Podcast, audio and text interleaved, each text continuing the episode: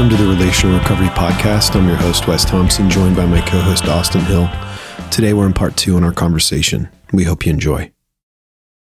I think for me personally, realizing that a lot of the things that I am most passionate about that drive me the most are a response to violence that I've seen.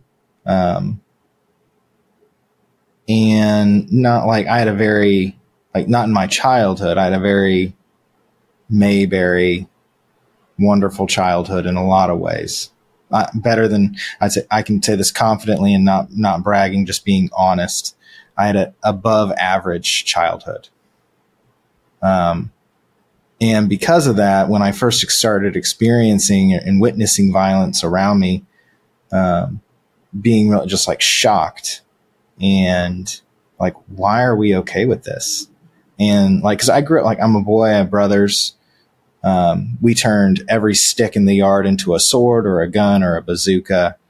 So that kind of like play violence was celebrated a lot because we want to, as men, we want to defend and protect those we care about. And then growing up watching war movies, seeing like that's really honoring these guys who literally died for things that we value. And like, so there was like this also this other side of it where, well, in order to protect those we care about, we have to be violent.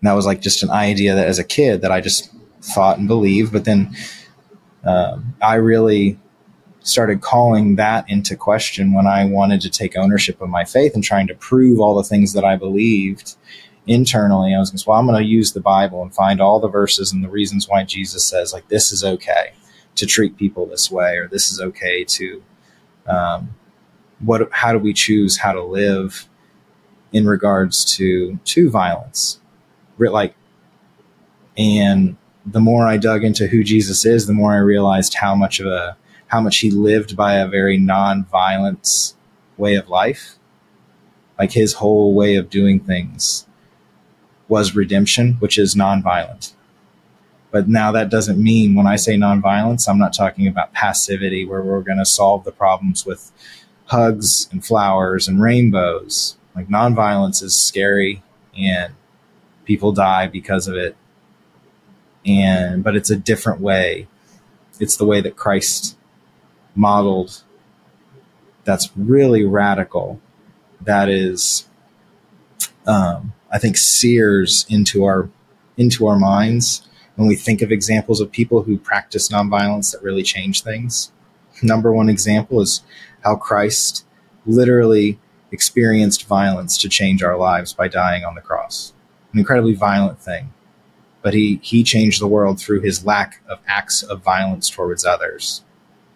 And then a more modern day example is the civil rights move, movement that came out of the church, um, where Martin Luther King and other leaders within that Christian world, is very much based in the church, and it was led by acts of they would do trainings on like this is how you respond when someone's going to beat you. You don't beat them back.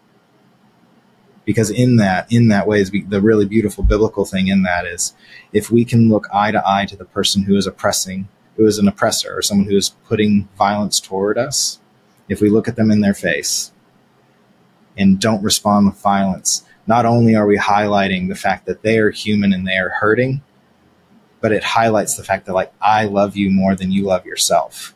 And there's a whole bunch of other stuff that comes with that.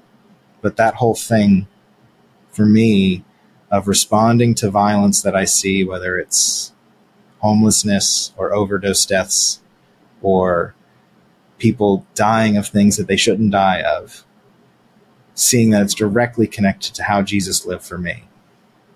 And it's very countercultural, the way that Jesus responded to violence. So that's just first like top of mind things. There's so many other like man, there's a lot of different ways. A lot of different things that come to mind with this. Yeah, I think I think it's going to hit us all differently. Um, mm. So yeah, thanks for sharing. I mean, thanks for sharing those those thoughts. I really like um, one quote, if I can find it here. Parker Palmer. He says that violence is what we do when we don't have, sorry, violence is what we do when we don't know what to do with our suffering. Violence is what we do when we don't know what to do with our suffering.